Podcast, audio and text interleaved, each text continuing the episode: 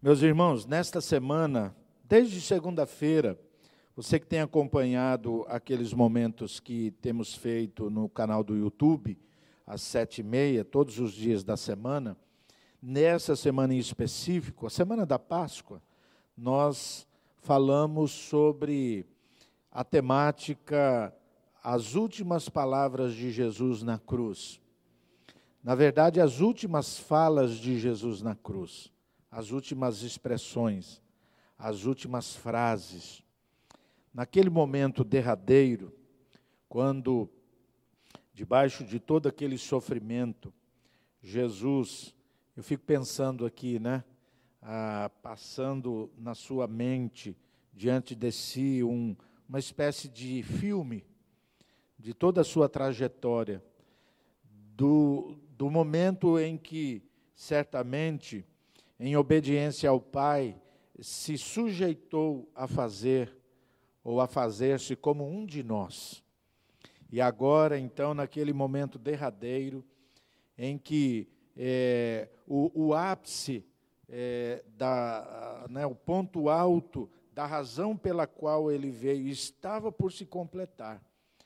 Jesus dirige algumas palavras a pessoas, a, a, a Deus, a outros que estavam ao seu lado, e cada uma dessas palavras com um significado especial, e todas elas, como eu disse ontem, conectadas com a vida, o ministério de Jesus. Nenhuma dessas expressões foi sem sentido. E é nos apresentado nas Escrituras, nos Evangelhos, como sendo algo sem propósito, sem sentido. Rapidamente aqui, eu quero lembrar de cada uma destas palavras e o, o que cada uma traz é, como, é, vamos dizer assim, é, como pano de fundo daquilo que Jesus falou. Né? A primeira delas, a palavra que foi dita a multidão, aqueles que estavam é, presentes, desde o momento em que ele, ele saiu da presença de Pilatos, de Herodes, e foi levado para ser crucificado. Todas aquelas pessoas que maltrataram, todas aquelas pessoas que cuspiram, que zombaram, todos os que estavam naquele momento ali, Jesus se dirigiu ao Pai e disse: Pai, perdoa-lhes, pois não sabem o que estão fazendo. Lucas 23, 34. Pai, perdoa-lhes. Isso que Jesus falou é cumprimento daquilo que Isaías, no capítulo 53, que é chamado o capítulo é, é, do sofrimento messiânico, no versículo 12, é dito para nós, e ele intercedeu pelos pecadores.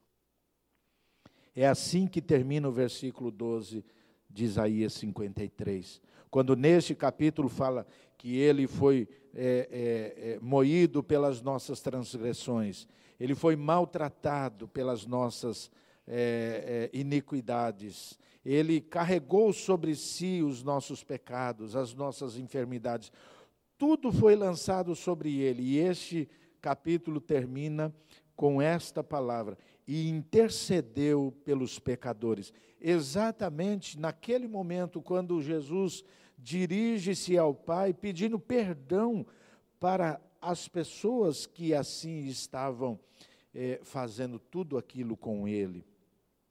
Então, uma palavra de perdão. A segunda palavra que Jesus proferiu na cruz, uma palavra de salvação, foi dita a um dos bandidos, dos salteadores que estavam ao seu lado.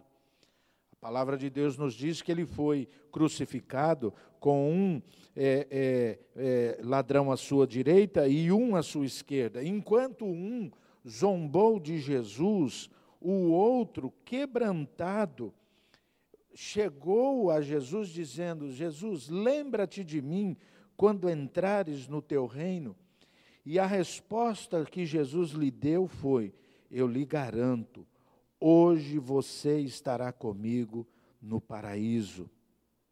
hoje você estará comigo no paraíso. Lucas 23, 43. É interessante que esta palavra, que se refere de salvação, já tinha sido é, profetizada, não no Antigo Testamento é, é, é, so, somente, mas já tinha sido dito até no Novo Testamento, quando Mateus capítulo 1, versículo 21, José, ao ouvir o anjo do Senhor trazendo-lhe a notícia do Salvador, foi dito a José assim: Ela, referindo-se a Maria, dará à luz a um filho, e você deverá dar-lhe o nome de Jesus, porque ele salvará o seu povo dos seus pecados. Naquele momento, na cruz, a fala de Jesus àquele ladrão foi a expressão, a dádiva da salvação àquele homem. Eu lhe garanto, hoje você estará comigo no paraíso. Se cumpriu então que ele salvará o seu povo dos seus pecados.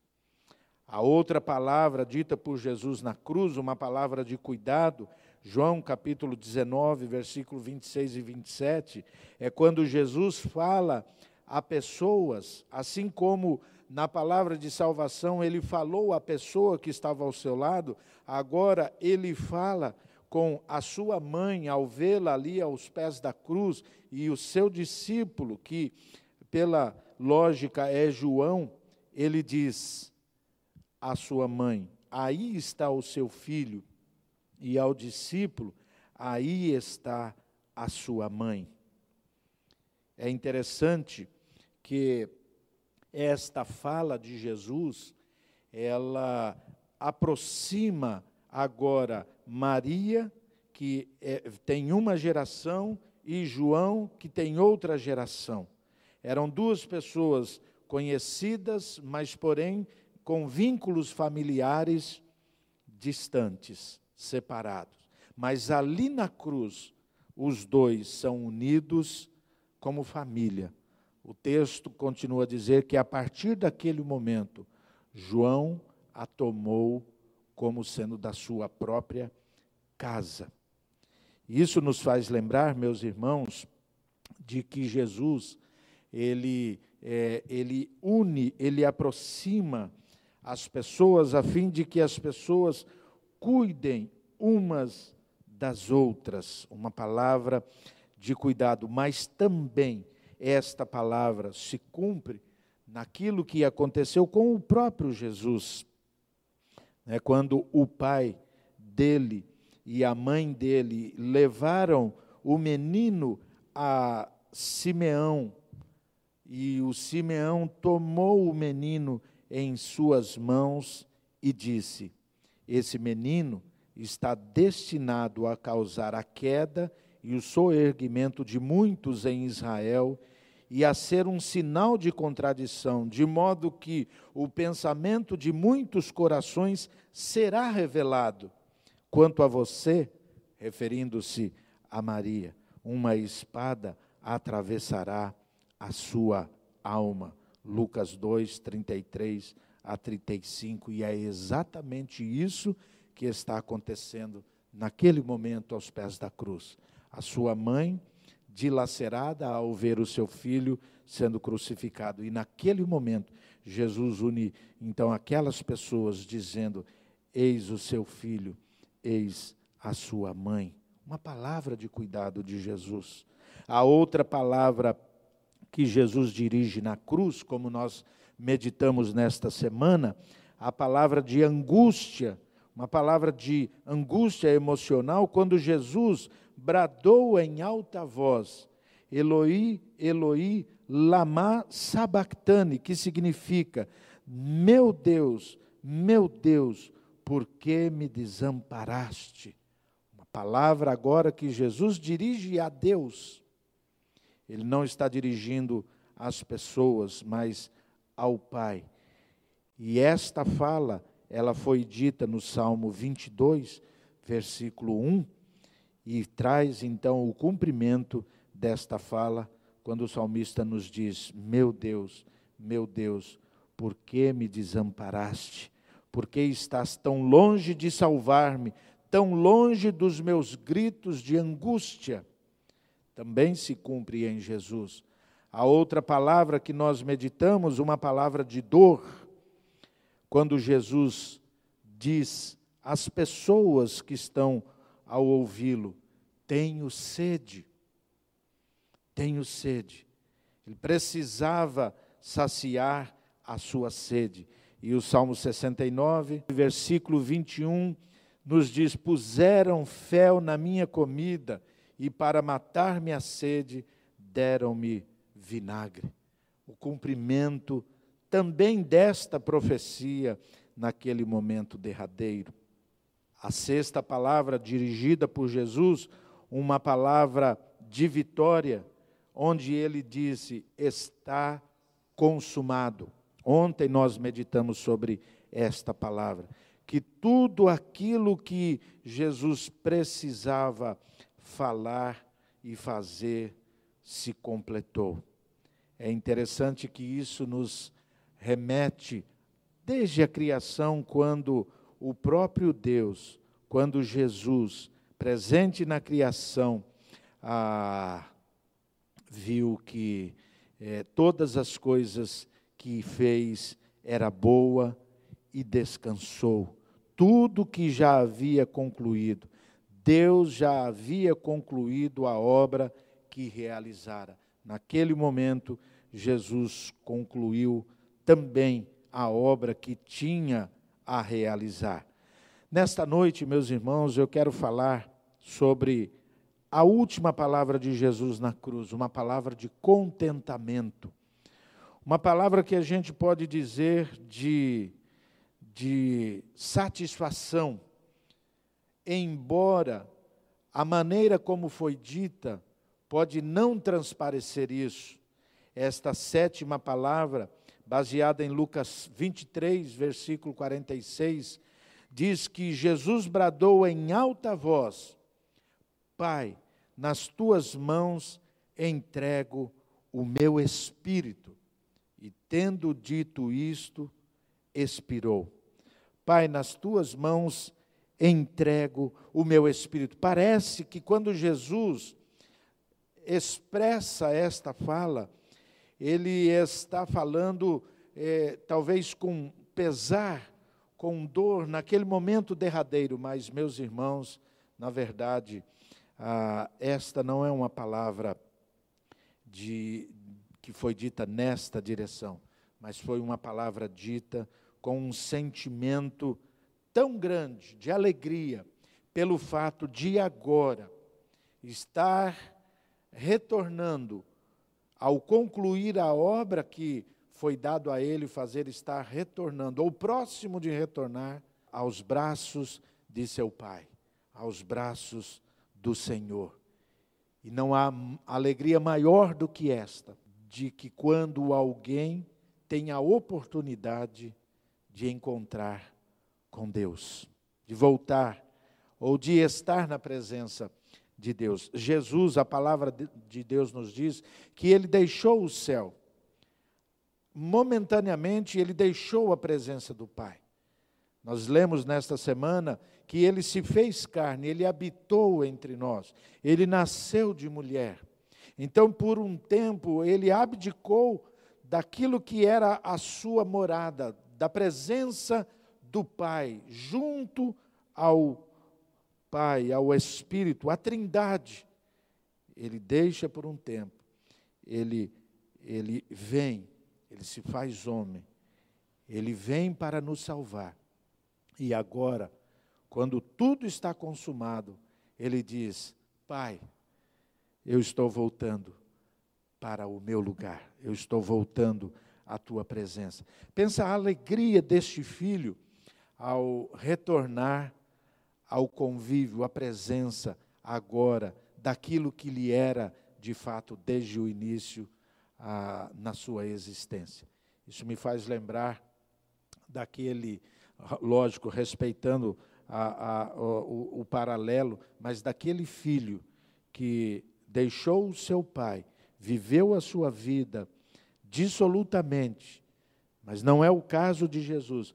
Mas o que me faz lembrar a alegria quando este filho ele chega à presença do Pai e ele é recebido com um amor, com um abraço carinhoso. Não há alegria maior para o coração de alguém quando este alguém reencontra ou está por reencontrar os seus queridos. Por isso, é uma fala de alegria, de contentamento, uma fala que, em meio à dor, expressa o que está por trás, um sentimento profundo de alegria. Meus irmãos, olha que coisa interessante. Quando Jesus iniciou, vamos dizer assim, a manifestação pública é, da sua missão, Jesus estava na casa do seu pai. Você vai lembrar que o texto de Lucas, ah, capítulo 2, versículo 49, vai nos dizer exatamente isso. Quando Jesus respondendo à sua mãe, e, e há uma fala dela, por conta deles terem ido, né, voltado, estarem voltando para a sua terra natal e deram falta do menino. E o texto de Lucas 2 vai dizer que eles voltaram a Jerusalém. Todos eles voltaram. E aí procuraram Jesus, e durante três dias não encontraram.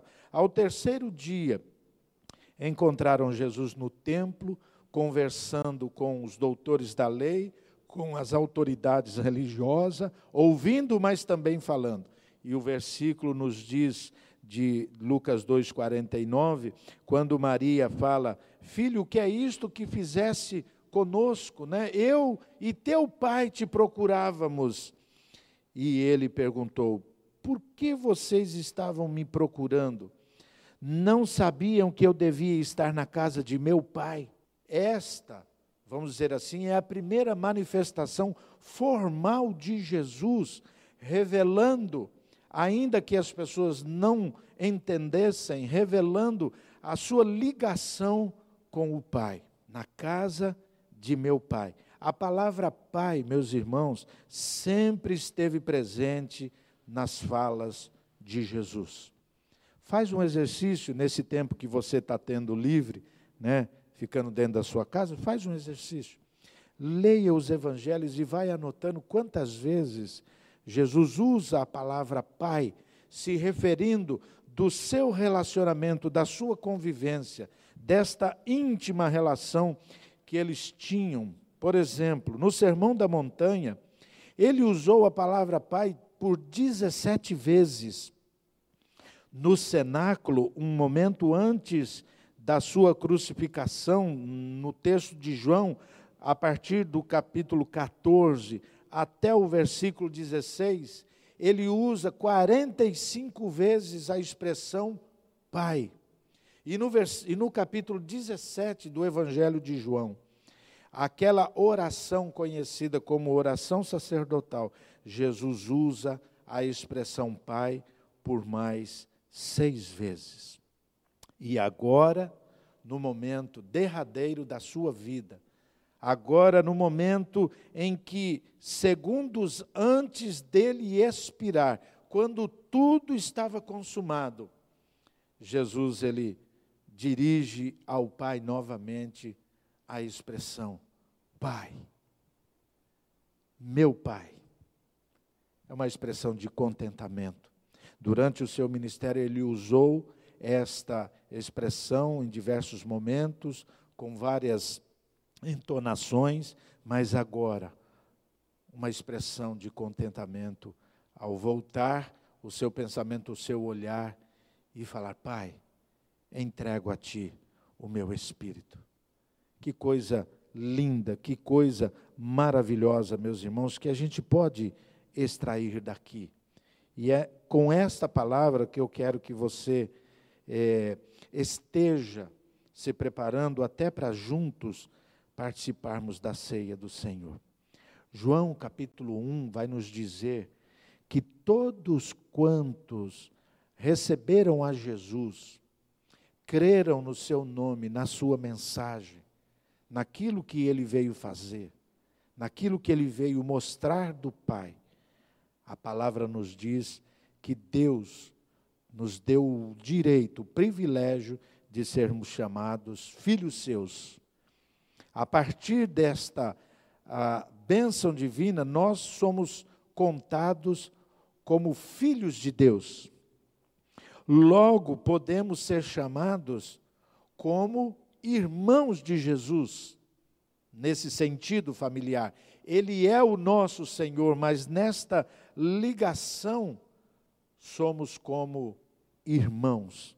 Aliás, o próprio Jesus, em certo momento, quando do seu ministério, algumas pessoas chegaram para ele dizendo: Senhor, a tua mãe e os teus irmãos estão aí fora a chamar-te. Em Lucas 8, versículo 21, Jesus diz: Minha mãe e meus irmãos são aqueles que ouvem a palavra de Deus e as praticam. Olha que coisa bonita. Nós temos um Pai, nosso Pai Celestial, nosso Deus de amor, nosso Deus que é presente, nosso Deus que se preocupou em enviar para cada um de nós salvação. Esta palavra Pai nos lábios de Jesus tem um sentido pleno, absoluto de alegria, de paz, de confiança, de fé. Meus irmãos, nós não estamos sozinhos. Deus, o nosso Pai, cuida de nós, como cuidou do seu filho Jesus, como cuidou em todos os momentos na sua trajetória humana, como estava presente em momentos de alegria, em momentos de dor, em momentos a sós, em momentos em que muitas pessoas estavam próximas, ele estava junto do filho, porque o pai não abandona o filho.